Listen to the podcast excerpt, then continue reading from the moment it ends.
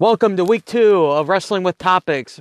My name is Matthew Leaner, and today we are covering one of the my favorite wrestling entities.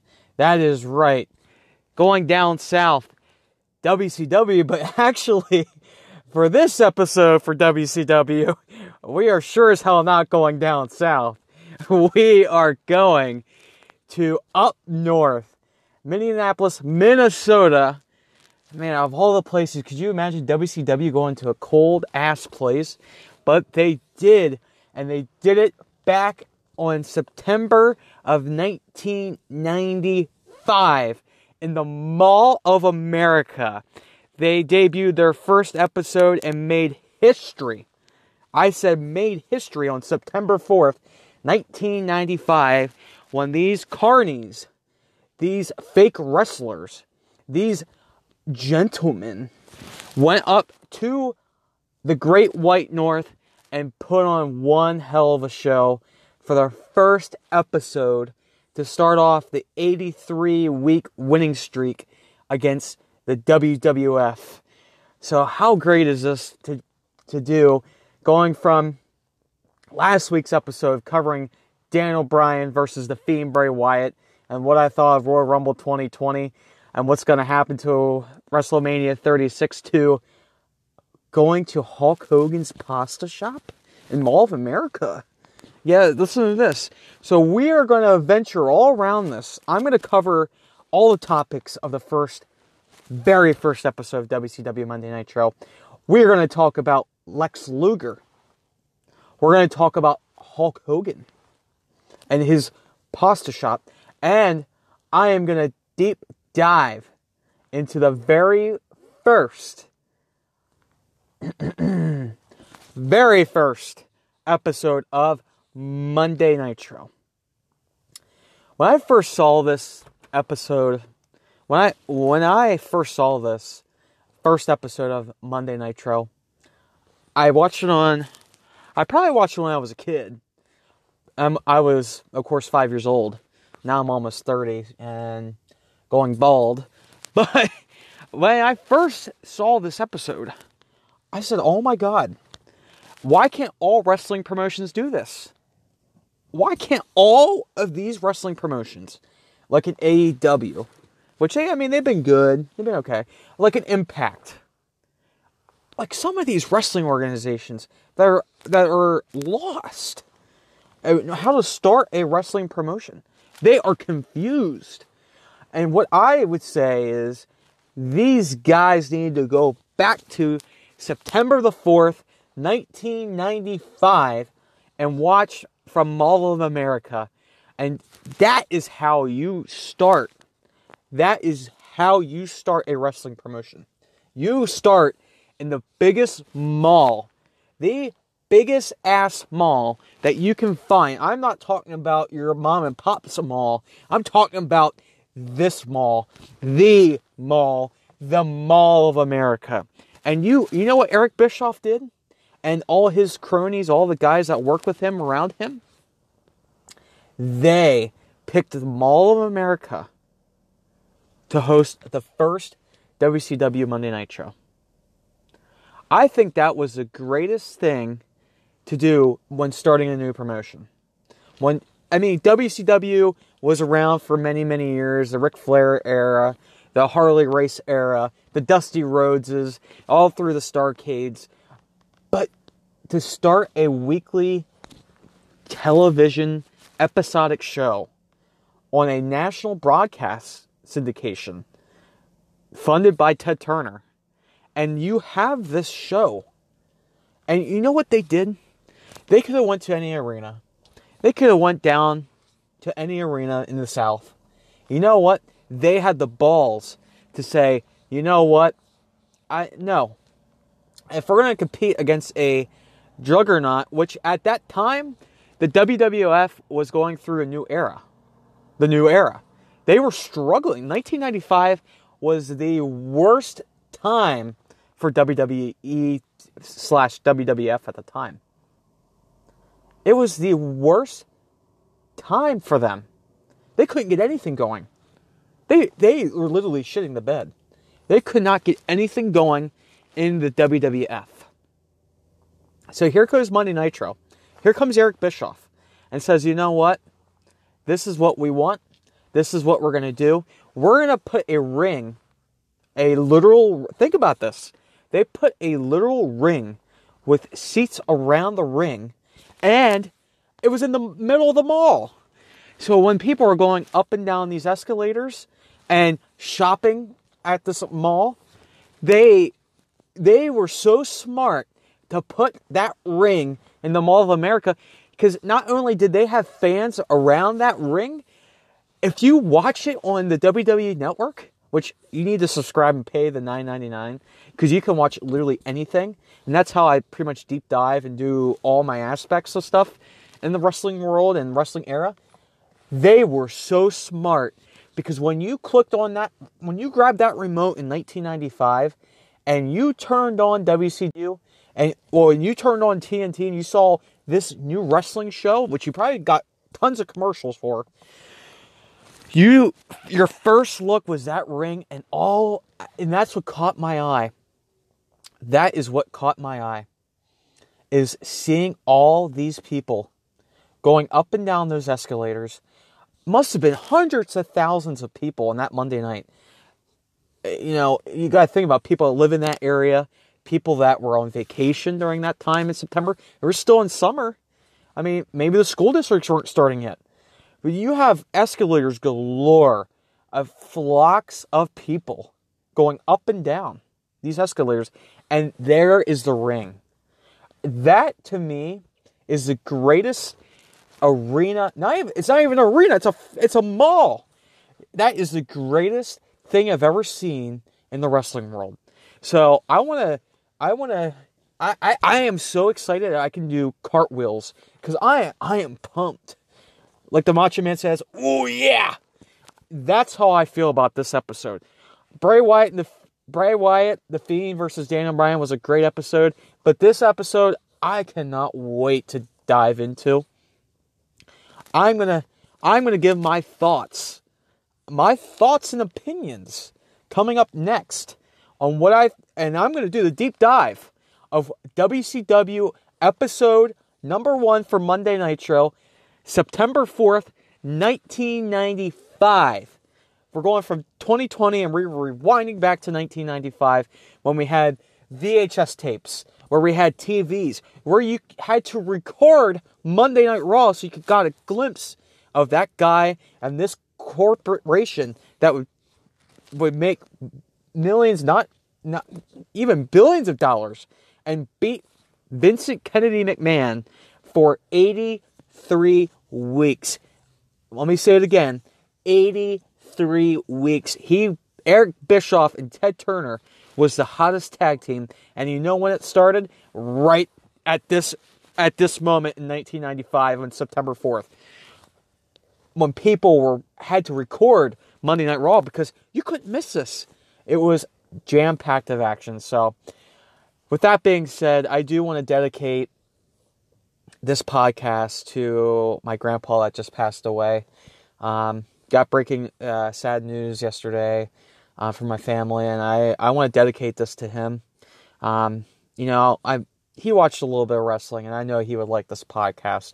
So, Grandpa, I love you. We miss you. This one's for you. Um, but after the break, I am going to deep dive the hell out of the whole the whole card. I'm going to deep dive and I'm to I'm to I'm going to drop the leg drop because I want to talk about Hulk Hogan the Hulk Hogan's pasta shop and the menu. That's right. Uh, come on. We're not just talking about wrestling. We are talking about Hulk Hogan's pasta shop.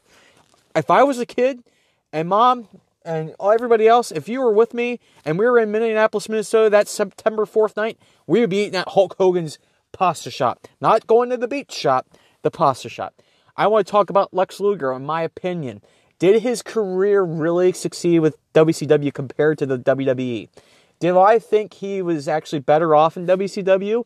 Because you see more stuff about him in WCW than you do the WWF. So I want to pick the brains and go over that after the deep dive. And I want to talk about Hulk Hogan and really what transpired that first night on Monday Night Show. So, coming out of this next break, I will deep dive into the first card of WCW Monday Nitro and give my honest opinion on each match. And I'm going to give it some ratings and what I thought those matches did and could have done. So, after this break, we will tackle that. Hey, brother! Brother! Brother!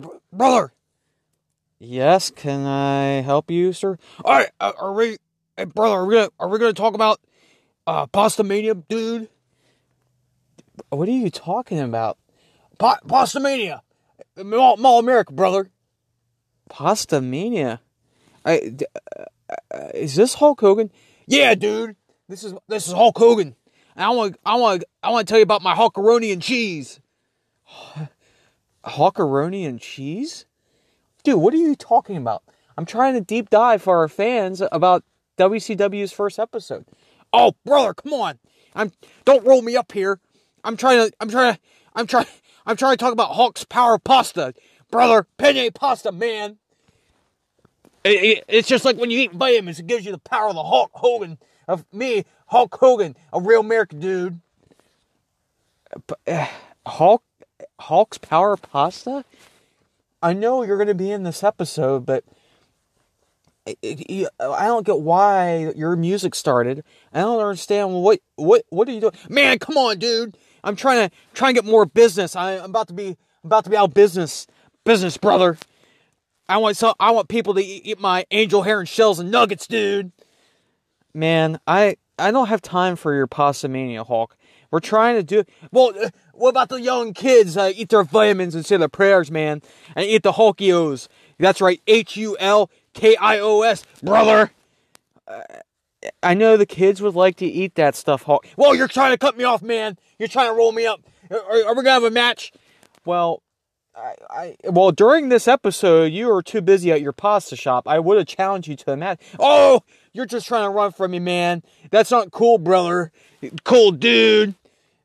Uh, well, I'm sorry. I'm sorry, Hulk, but we need to move on here because all the all everybody wants to know about the the first night of Monday Nitro. All right. Well, well, well. Ah! Well, I just want this to be. I want people to go to my restaurant, man. We're struggling. Well, you know what? We won't be struggling here soon, Hulk. We're gonna have people listen to this podcast. It's all good, brother. Are you sure it's gonna be all good? It's all good, man. We'll we'll we'll have people go to your shop. All right. All right. Okay, we can actually move on from this conversation. Hulk Hogan, he hung up the phone, and now, since he is done with his diatribe and done boring us about his restaurant, we can move on and do the deep dive for WCW Monday Nitro 1995. So, we get to the episode and we have the Nitro Classic opening, which I just love that. You have the flames going down the street, all the traffic lights are just blowing up. It's it's literally it's like somebody took TNT and went down a major city and started blowing shit up. You have the, the traffic lights going out, and you just and you hear this this loud rah. like seriously, talking about Hulk Hogan, you just hear this rah, and then boom, and the sewer the sewer opens up, everything opens up, and man, here we are with the very first episode of Monday Nitro here on September 4th, 1995, here on Labor Day. Labor Day. So, a helicopter flies over Minneapolis, Minnesota. Looks like a beautiful city from what I saw on the network. Uh, a lot of skyscrapers, your typical, your, your typical city. It's just like a Chicago or Detroit. It's up and up north, which is so weird. That I'm like I'm doing a WCW podcast, and we're talking about up north. Like this feels like this should be like Vince McMahon territory. Like this should be old school New York way, the Connecticut way, the WWE way, like they control during that time, they control the North. I mean, they were everywhere, of course. I mean, they were North and South in '95, but this just to me feels like this this whole this whole episode was a shot at the WWE. Like I'm going to tell you guys like all about what was going on and what from my eyes what I saw, but just watching tidbits of this episode, which I love how on the network cuz this helps me deep dive, like they literally do sections of the episode. So it's pretty cool how they did that, but it literally just seems to me oh to me that it was a whole shot. It was Eric Bischoff and his executives at Ted Turner literally going in this first episode and saying, you know what? Every shot we can take at Vince, we're going to do that. And that is what led to their to their demise. They took too many shots at Vince McMahon and the WWF at the time, now WWE.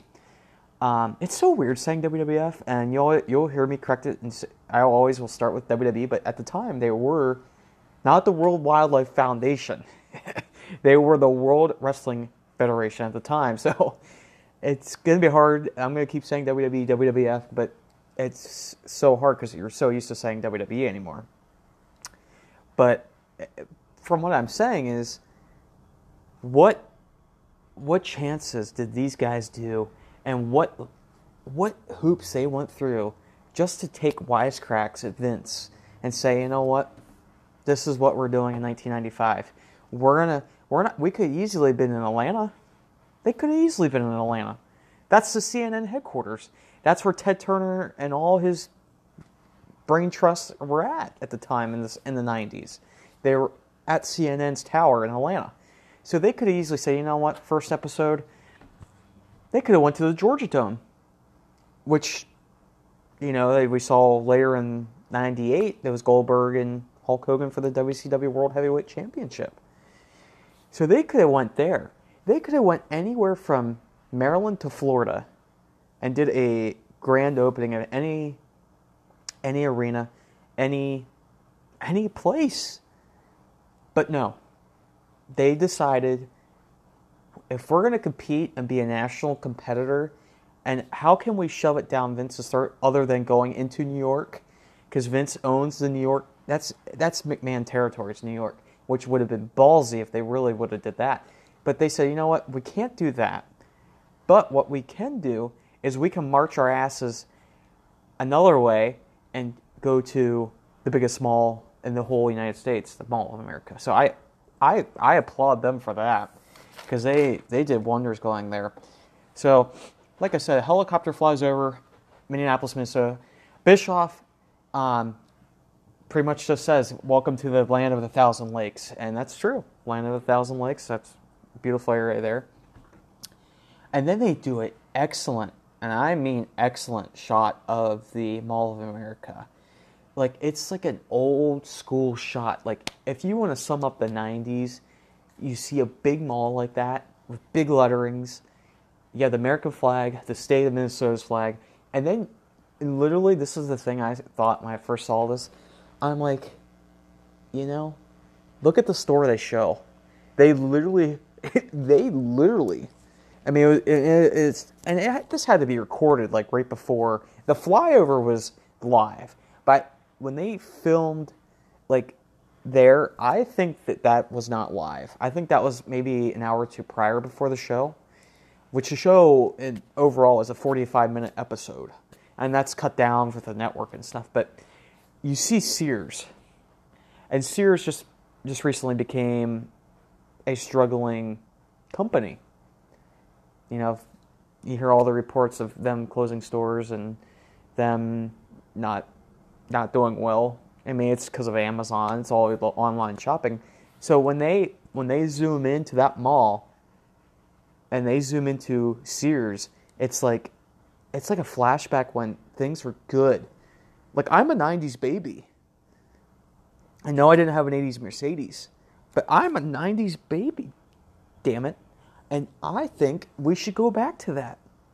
I think we should all go back to the malls, and I think that we should start shopping at malls again. Malls are going to please. So when you see a store like the Mall of America, it's like wow, like that is a that was a great time back in the 90s and it's hard to believe it's so many years now. But just to go back and see that it was that that was just a that that's when things were great. Things things aren't so great. But back in the 90s things were pretty damn awesome. So they do that awesome shot of the mall. Um, you know and then we get the first glimpse it's such a small small little glimpse and i, I love it it's on the left corner of the screen you see the drop down that that steel that drops down, and you see TNT live. Like that is a typical WCW thing. Like seeing where it says TNT live, like that just shows you, man, WCW is on. It's on TNT. It's on Monday nights. It's competing against the greatest force in professional wrestling, the WWF slash WWE. That that right there is Vince's worst nightmare. And this episode is his worst nightmare. And this is how they, they pick up momentum to lead to that 83 win winning streak because Vince doesn't have an answer for this force and monster coming towards him. He was never challenged. Him and his dad won over the territories. And him and his dad picked everybody off, even going back to WrestleMania 1, which was a massive gamble. That should have that should have flunked. That, that WrestleMania one should have flunked. But they they put all the chips in, and Vince said, "You know what? I don't care about territories. I really don't. It's not. It's it doesn't matter to me. I want to go a nation. I want to go nationally out there and and be the number one entity in the professional professional wrestling business. And that's what they did. That right there is what they did. So that intertwines with WCW. This is what they did. They could have failed the first night. They could have failed night one. Night one. But they did such a amazing job. An amazing job that they didn't fail night one. They actually matched WWE right away with the filming and with the progress of that. So uh, kudos to them for everything that they did in this first episode. It is it's unbelievable what they pulled off at that mall, at the Mall of America. So we have Bischoff on commentary, which is which I actually like Bischoff on commentary. I actually, you know, I don't know. I think it's pretty cool. You have the owner, and you know what he's doing? Listen to how sly this son of a bitch is. He is he's doing what Vince did back at when when get this, Monday Night Raw debuted in 1993. Who was on commentary that night? Vince McMahon, the owner of the WWF. So, and who's uh who's running things right now in WCW? Yeah, you got it, Eric Bischoff. And then we also see, uh, you know, Bischoff being there, we see Mongo McMichael um, you know, Mongo is famous for all the sports teams he's played on, so he's a, he's more of like the what do you call it, like a color, sort of like a color commentator. He's almost like okay, so you have Bischoff. Bischoff's a good the good guy. He's going to commentate for all the the yippee skippy, the yes mans, the like the the underdogs, and then Mongo has that like play by play, like sports, like you know, because he's fresh from like the NFL, he's more of a sports commentator, and then so we see Bischoff, we see Mongo McMichael, which are two famous guys in the WCW era and the WCW episodes, and and then wouldn't you know, I'm gonna rewind. Like I just said earlier about you know Vince being on commentary. Let's go back to night Raw of 1993. And who do you see that night that kept trying to get in that building on that first Raw episode? Bobby the Brain Heenan. Fast forward to 1995.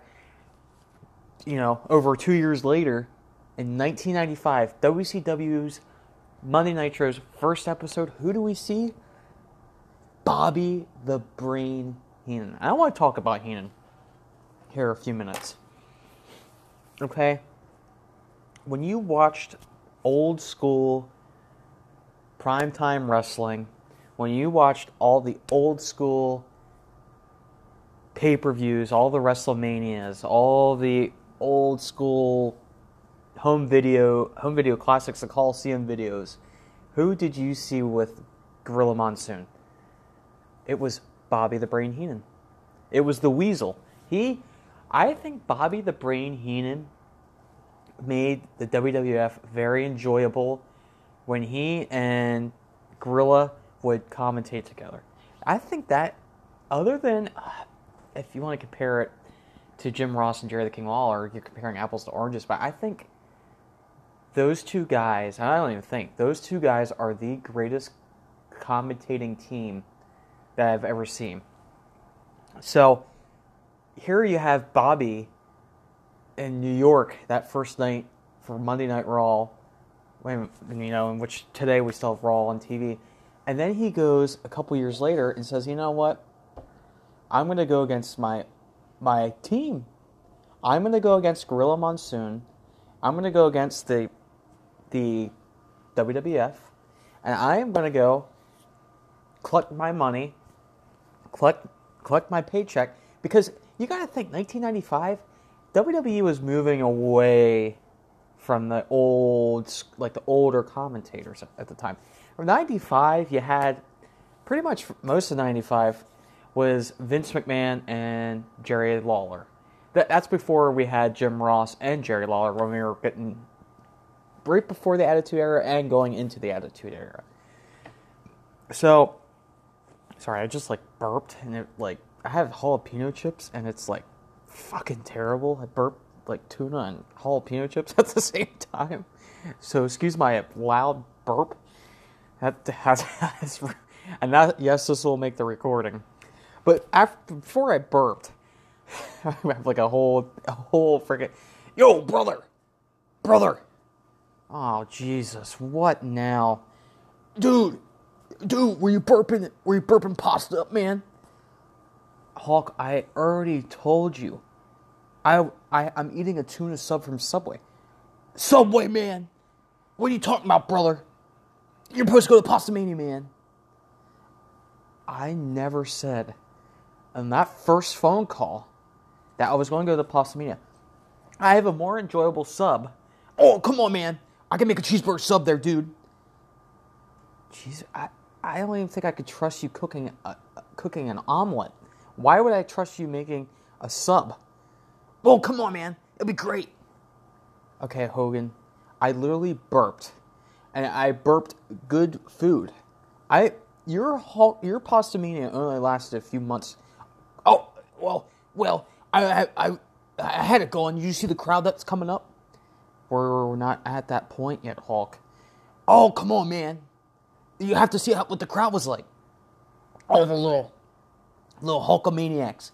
All those little those vitamin eating little little Hulkamaniacs. They're hulking up with me. Hulking up with me, dude.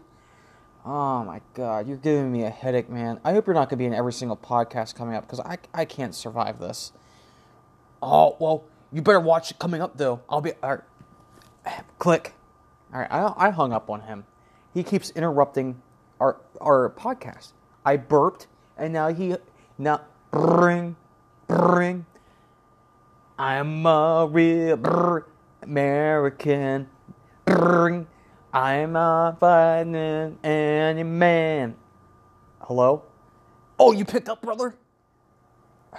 yes, because you kept blowing my phone up. Now what do you want? Oh, oh, oh. Pasta Mania, man. Click. Sorry, guys. This this guy does not give up. He wants me to talk about Pasta Mania. I'm getting to that point, but he needs to be patient. Wait, uh, all that because of a burp. I anyways, going back to what I was saying, but those two guys made WWF enjoyable, made it watchable, made it to a next level. And now you have him on Nitro, and you're going, Okay. And the way Bischoff introduced him and had had him had Heenan come onto the screen like he did was was impeccable. It was great. So then what we see is it was almost like Mongo was Gorilla, and he was playing the part of Gorilla Monsoon because then he got he got to the Weasel. He had he said, "Hey, I want to shake your hand and welcome you to WCW Nitro," and he buzzed him. He he literally had like a Joker, like he literally was being the Joker from Batman, and literally had a fucking hand buzzer, which was so fucking great, and bu- buzzed the shit out of his hand. So that was that was pretty funny how they introduced him, and then so right before our first match, we get to a beautiful, a beau- And I want to say I, I didn't mention this either. When they opened the episode, it was so cool how they how they did a a bird's eye view of the whole ring of the mall. Like if you pull this up on the WWE network, it's so great how they did that. And I wish I wish the newer events like WWE events, AEW, um, if Impact Wrestling is still on, which I don't even freaking know. I think they're on. Uh, like a let's see a lucha lucha libre shit. That's what they need to do. Is I think if I remember lucha the lucha. This is so bad. I don't even remember their name. I, it's lucha something, but they do it like a from their Aztec arena. They do have like a camera on top. But way WCW Nitro did that was was awesome. They had a birds. They literally put a, in 1995. It blows my mind. They literally put a camera above the ring, so it it literally pointed down to the ring, and like that was their that was their show. Like they had the smart enough thing to have something like that to sh- have a bird's eye view. So I I thought that was great. But then, right before the first match, they show these beautiful glass windows inside the mall, and it just it just it looked great how it was all set up. But um, so we pan to our first match of the night. It's Jushin Thunder Liger versus Brian Pillman. I, to be deadly honest, I think it's a great way to start WCW's first episode off with Liger in there and Pillman. But Liger, he made WCW. He was one of the cruiserweights. Like, if you think about cruiserweights, you think of Liger, you think of Malenko, you think of Mysterio, you think of Eddie, you think of Juventud Guerrera, um, Psychosis. But Liger kicked off the whole. These, the actually both these guys, even Pillman, but Liger kicked off that Monday night cruiserweight delight. Like he was the kickoff for everything. So, um, out comes first first match. Bell rings. Out comes first. Uh, Jushin Thunder Liger. Um, I absolutely love his mask with the horns. The, he has the white attire, white, red, and black. Um, you know, and it's just great. To, it's just a great thing. Like, it's awesome to see him wearing that. Like, he just looks so cool. Like, he looks like an ass kicker in that. Like, he he looks like he's gonna take flight and and fly with the birds. Like, he he is so cool in that attire. And then the next thing we literally see after Liger comes out, there is this big, big white sign, like a big poster board sign. And I swear, because you know, like when you go to WWE events, like they have, which I've done, my mom's done, my friends, my friends have done this. They like have what's called fill-ins, which we weren't paid, of course, but like they'll literally have people paid to do this. Like if you watch like current like WWE product stuff, like you see the same like five or six people in that front row, like the front row seating. So you have the guy with the green smiley shirt. You have the guy that looks like a woman. Uh, you literally have like the same the guy with the Natalia shirt, like the Indian guy with the glasses. Like you have the same people like that. I think that stems from this because this fan, they literally put the camera. Okay, let now let me say this. This is the very. I mean, I know there was WCW stuff before Nitro, of course, but this is literally Nitro's first episode. So you're gonna tell me that this fan, this fan, this supposedly diehard fan, comes with a big ass sign that says WCW. And now hold on, wait for it, wait for it. Where the big boys play. Are you kidding me? How did they know this? They must have had a connection, which was probably, I'm thinking, was Eric Bischoff. He, he probably was smart enough to talk to Ted Turner about getting back in the day, which would become villains. And we'll pay people to hold signs up so it, it draws more attention to our product that we need. So out coming next is Flying Brian Pillman. So the first, very first match of WCW Monday Night Show, September 4th, 1995, Mall of America, is Brian Flying Pillman versus Jushin Thunder Liger. I don't, I like, I don't know how you could get any better of a starting match with two cruiserweights, two two names like you you you honestly when you think of cruiserweights like you think of the Mysterios of the world, the Guerreros of the world, the Jerichos of the world, but when you hear Pillman and Liger, like it's like it's like you're going to like Japan. It's like okay, not just saying that you know because Liger was in Japan a good bit, but it's like it's like it is like on another level how great this match is because you think of the legend of a Pillman of a Liger, and it's just having those two fight each other and kick off Monday Night Nitro's first episode was great. Um, these two guys literally know their wrestling moves. Like, um, you you just know, like it's gonna be a great, a, just a very, very smart move by WCW. I would say, and you don't say that too often. Back in that time frame for either either product.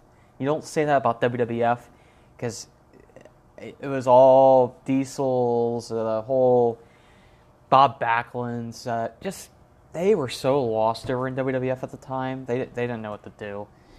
Um, so so we start this match. Liger flips away with a wrist lock to start and nails Pillman. Get this in the corner with a rolling capo kick. He follows up with a, mon- a moonsault press for two. Pillman comes back with head scissors out of the corner and tries a flying head scissors off the second, but does not connect. They sort of botch here, sort of a mess up. So that takes a little away from it. I think.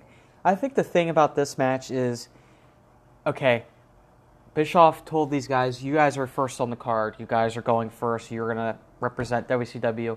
Here you go. We're live. We're on live TV. You're seeing jitterbugs right from the start." Gets the cover, gets two. Pillman applies a three-quarter Nelson on the mat, rolls Liger over for two. Liger fights to his feet, trips Pillman, surfboard, which I love the surfboard. Um, I'm trying to remember which wrestler does that. Um, Oh my gosh, I'm, I'm gonna kick myself for this, but there is a current wrestler, and I can't. You know what? I can't believe I'm that freaking dumb. Daniel Bryan. I love. I, I feel like this should have been a triple threat with Daniel Bryan, Brian Pillman, and Jushin Thunder Liger. I would pay top dollar for that. But we see the surfboard here at the first episode. Mongo insulting Heenan during the whole match, and I didn't mind it. I, I that's the whole going back to him and like a gorilla monsoon. They head to the floor where Liger lands a cannonball splash off the apron. Pillman takes his turn, diving on Liger from the top turnbuckle to the floor. Back in, Liger crosses Pillman up for a superplex for a one, two, not the three yet pretty close. Now the tide is turning. So you see the momentum shifting. Um, Pillman catches Liger with a drop kick, but he, when he does that, he's going off the top.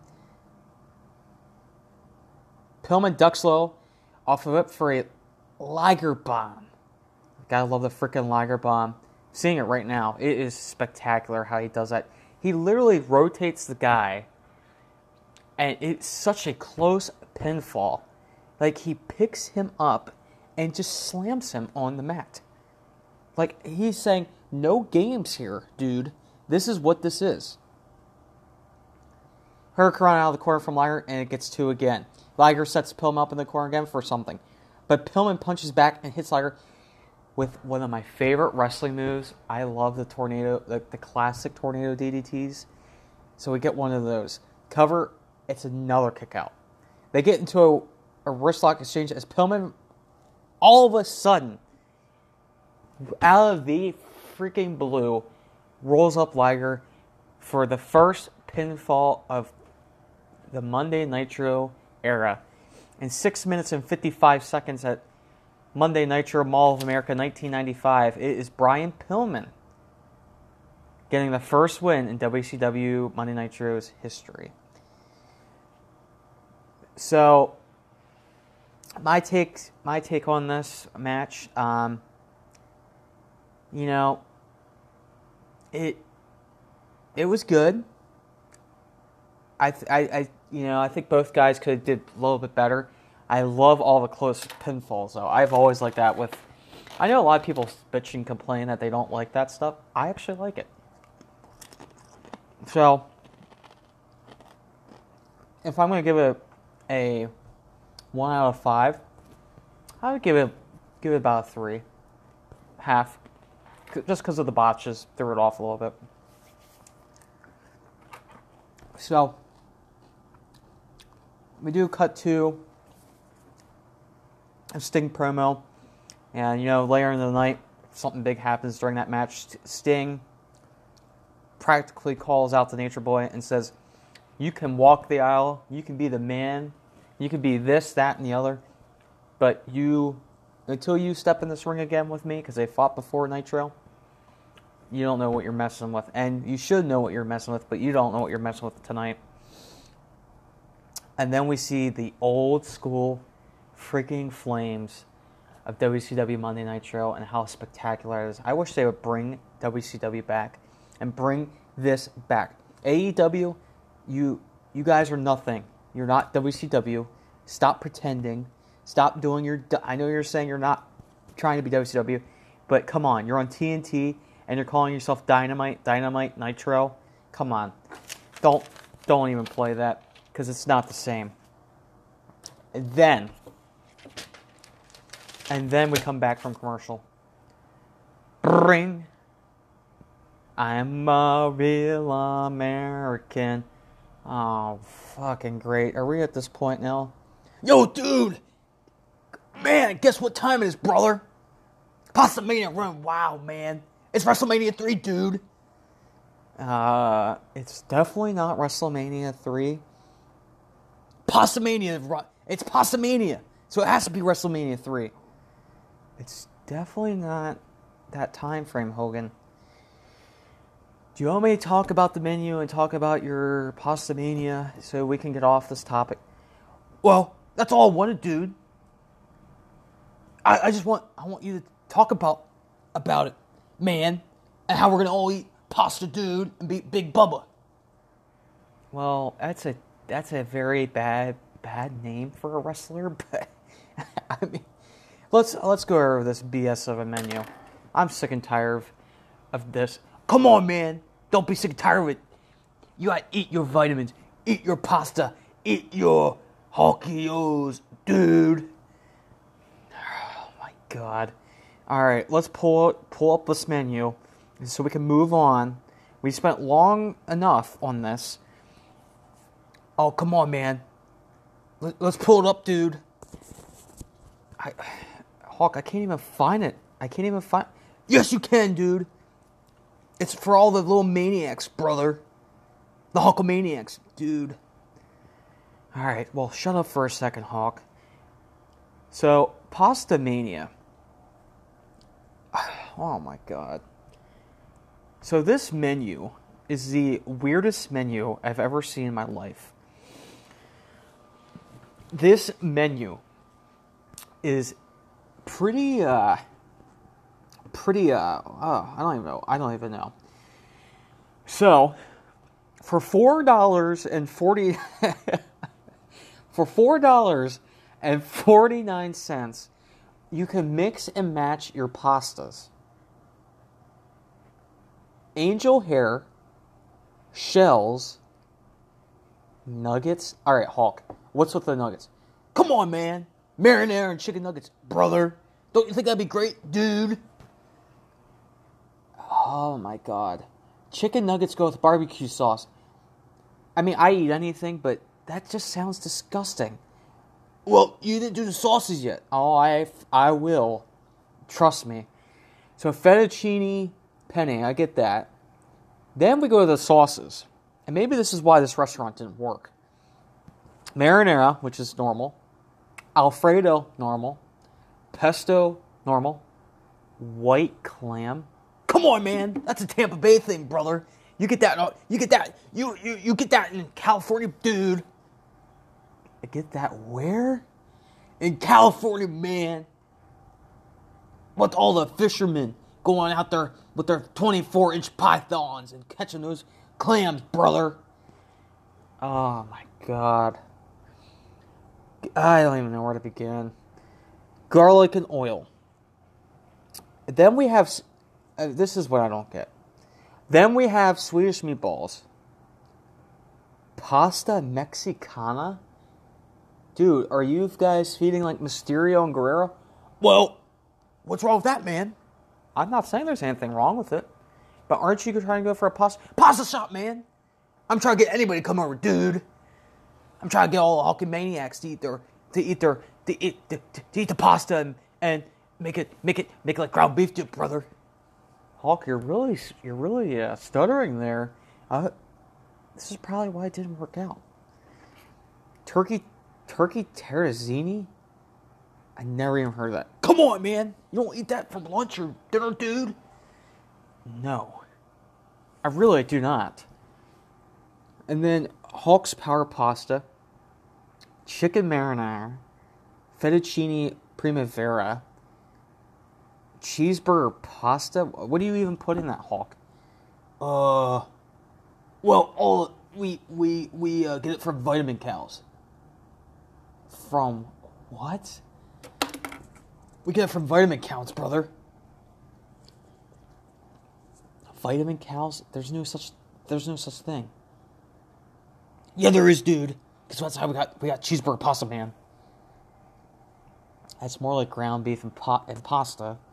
But okay. Uh, but okay. So we're gonna let Hulk go. So click on him. So let's let's do some research on this, okay? Because I want to see how long this son of a bitch was open for.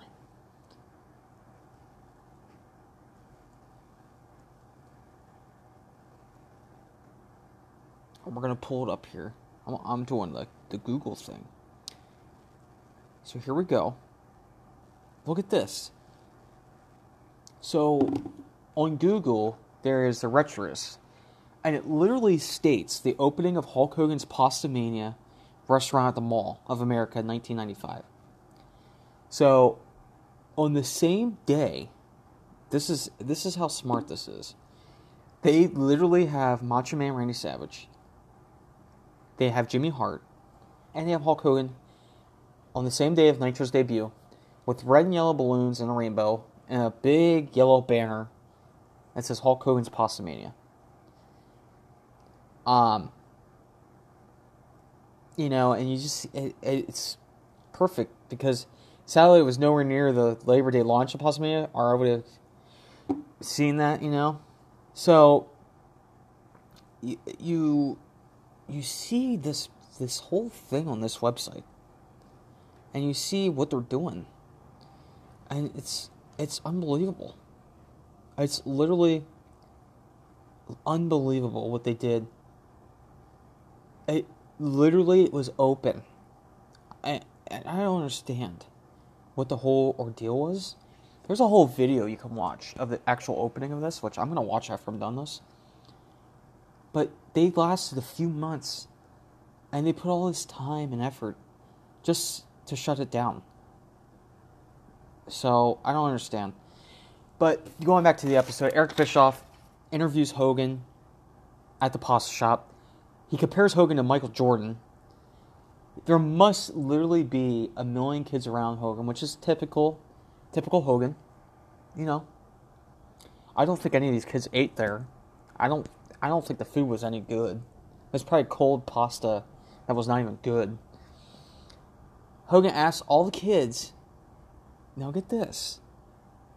He asked all the kids who they thought the greatest wrestler is of all time, and they they said Hulk Hogan, but that's not even the thing.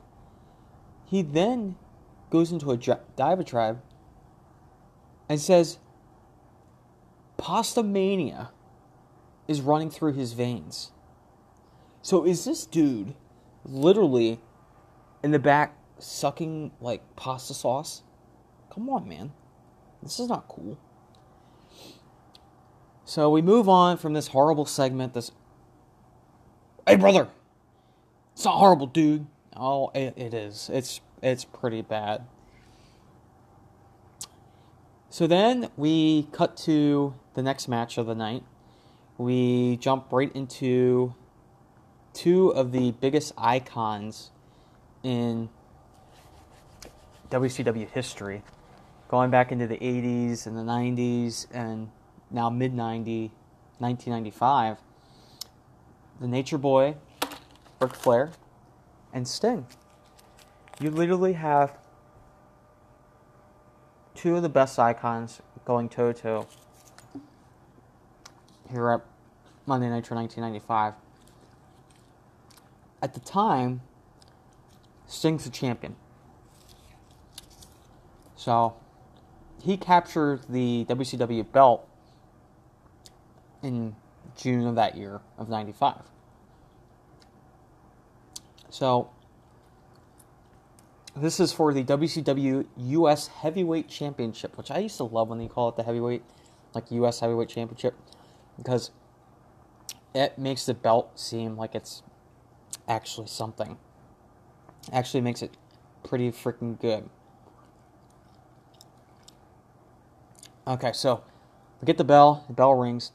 Flair does his usual. He runs the ropes, while Sting does a bunch of leapfrogs to build into a press slam just like old times. Sting gives him another press slam, a hip toss out of the corner, sets up a drop kick, and Flair's on the floor taking the count. Taking a breather, saying, I don't want any part of it. Back in, Flair goes to the eyes and starts chopping. Drops like he always does. Sting starts just not not selling the whole thing. Blows him off and gives him another plus slam. Plus press slam. Just he's pretty much like the Ultimate Warrior, WCW's version of WWF's Ultimate Warrior. They do the crossbody over the top. That causes them both to spill to the floor. Flair thumb Sting, charges at him, but takes another press. Flair of Sting tosses him back in the ring. Flair begs him off. Typical Flair I don't want any part. I don't want any part. Flair avoids the Stinger Splash, but Sting braced himself before any harm was done. Face slams to Flair. Sting runs an elbow out of the corner, and that puts Sting on the mat. Commercial. We go to a commercial. Flair still in control.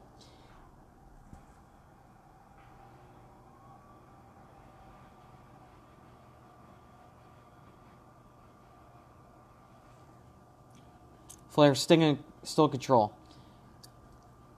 Q, here comes Arn Anderson, Mr. Four Horseman, Horseman himself, coming in. Um, and Sting misses a flying splash, but no sells a suplex. Flair gets whipped in the corner for a Flair flip, the typical Ric Flair flying over the top.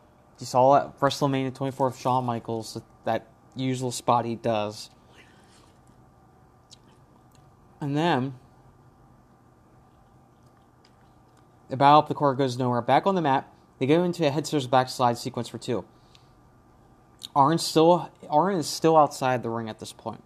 Sting delivers a superplex and then spots he finally spots Arn on the outside. Flair uses the distraction to chop block and go for you know what, the figure four. Flair grabs the ropes for leverage and won't let go at the count of five. Arn, you think Arn is on Flair's side because you think Flair and Arn, like, hello, that's Four Horsemen territory. Arn had had enough of that and jumps in and breaks up the hold. Sting wins by DQ at 8 minutes and 43 seconds. Arn takes off his coat, so he gets real loose to beat the holy shit out of Flair. So you can see they're building off of them, you know, the Enforcer and Flair into a rivalry there.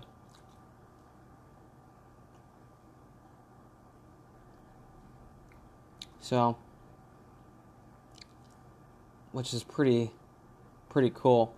Now, during this match, we see the debut of Lex Luger. And you hear Bischoff say, Bischoff and Heenan and Mongo are all confused, saying, like, what the hell is he doing here? Get this man out. And you hear Bischoff really playing it up, saying, get this man out of here. We do not want him here. He's not part of our company. Get him out of here. Like, he wants nothing to do with him. So it, it's pretty much portraying like WWE is invading WCW at this rate, which is really cool. Now, I'm going to do a quick thing here because I said that I was going to give my thoughts on Luger, you know, comparing him to WWF when he was with them in the early, early 90s to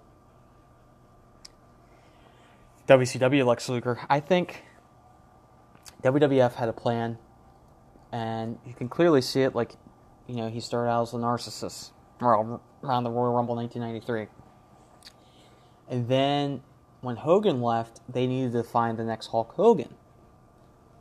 So they looked right at Luger and, and said, "Hey, you know what? The heel thing, you in the mirror." And it's interesting because the guy that's saying, you know, pretty much with Bischoff during this thing, saying, "What the hell is this guy doing here?"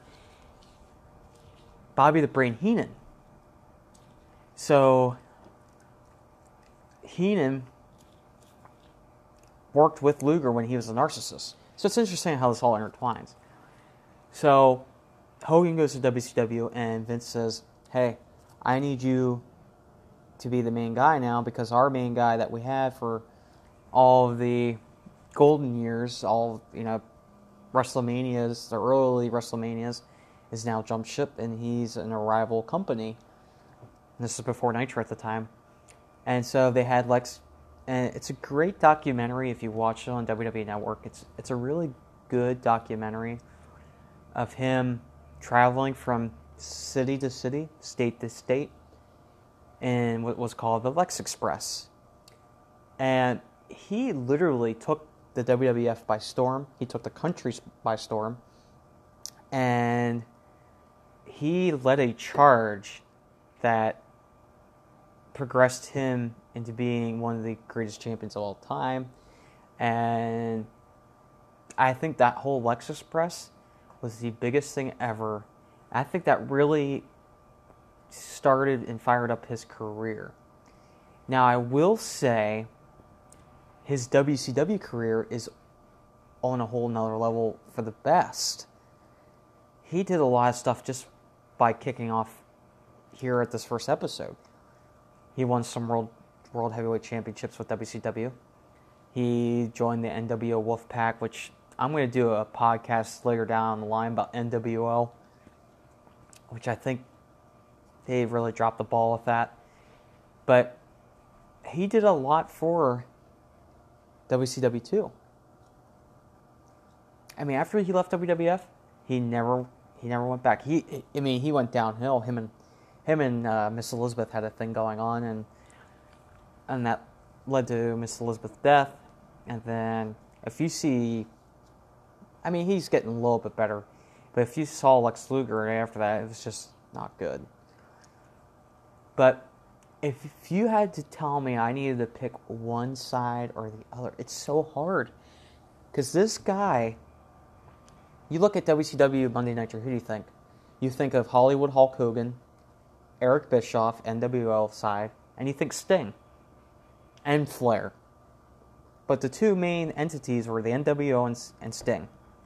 You think Goldberg and you think Flair, but you have to think Luger because Luger made it something. He made himself. So if I had to pick, it's so hard because he did so much in the WWF. He at the Royal Rumble he tied Bret Hart and they at Royal Rumble 1994, right before you know, I guess way before this episode here. But they tie each other. They both eliminated each other at the end of the show. So, and you had the Lex Express. But to be deadly honest, I think he had a more more better career with WCW. Because you, you ultimately think when you think of that time frame and what was going on, you have to think he was better off in WCW. So that was my take on that. Um, but yeah, I hope you guys are enjoying this podcast. Um, I'm gonna get down to. I did skip over a few things. Nothing, nothing crazy. Um, there was a promo. Actually, there's two promos I do want to talk about.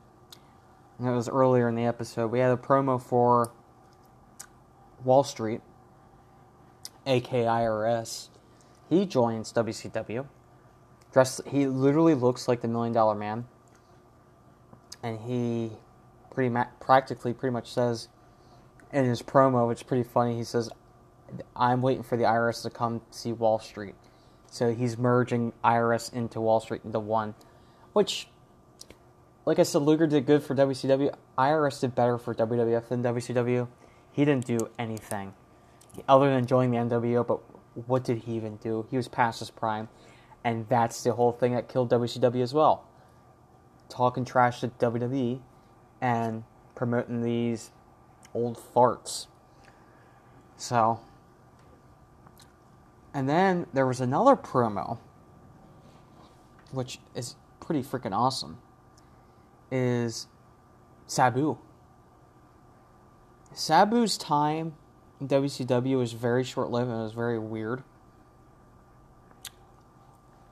But they did such a great promo for him that it, it was it was really cool. So it was it was pretty cool to see him. He only lasted a couple episodes, which he's a when you when you think Sabu, you think ECW. You don't think WCW. But it was it was cool.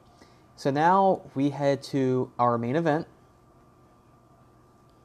which is going to be WCW World Heavyweight Champion. Oh my God, Hulk Hogan with Jimmy Hart, fresh from the Pastamania shop, versus Big Bubba Rogers, aka Big Boss Man. Two big guys, WWF 80s. And this is what you see a lot of. Bischoff announces Savage versus Norton, which we saw earlier in the episode. Bubba works a headlock, and Hogan fights out with a short walk. Lots of Hogan support in his old AWA stomping grounds in Minnesota. Hulk avalanches him in the corner. McMichael makes the wrestling century by calling Hogan a technician. I thought that was weird. Um, Hogan catches Bubba with a boot out of the corner. He won't fall down, so Hogan just pushes him over. Bubba nails Hulk with an uppercut, hits the bossman's straddle. Bubba slides underneath Hogan for the uppercut from the floor, and then goes after Jimmy Hart. He pulls Jimmy out of his suit. He rips this guy out of his suit and nails him, and goes to nail him, but Hulk blocks his blow and gives him a punch of his own. Hogan wraps Jimmy's suit jacket around Bubba's head as he gives him the 10 count corner punch. We see Hulk delivering a running clothesline, and he slams up another elbow drop and the boot right. Bubba knees Hogan in the gut but misses a corner splash. trying to be like the Stinger. It looks like to be c- curtains for Bubba until Hogan charges right into a Bubba slam. Cover one, two, kick out. Hulk up. Hulk does the finger point. He does the big boot. He nails the leg drop. And it is a one, two, good night, Big Bubba. They end the first WCW Nitro episode, which makes sense, with brother Hulk Hogan. The 710 beats Big Bubba, aka Big Boss Man, 7 minutes and 10 seconds at the first episode of Nitro. So that is it. I hope you guys enjoyed this long podcast. I think next week won't be as long. I'm not sure what I'm going to do, but uh, I think we might be going back to 2008. Yeah, so from 2020 to 1995 to 2008. This is Wrestling with Topics with Matthew Linger. Thanks for listening. And subscribe at Apple Music, Spotify, and the best place to get podcasts done, Anchor Podcasting. Have a good night. Thanks for listening.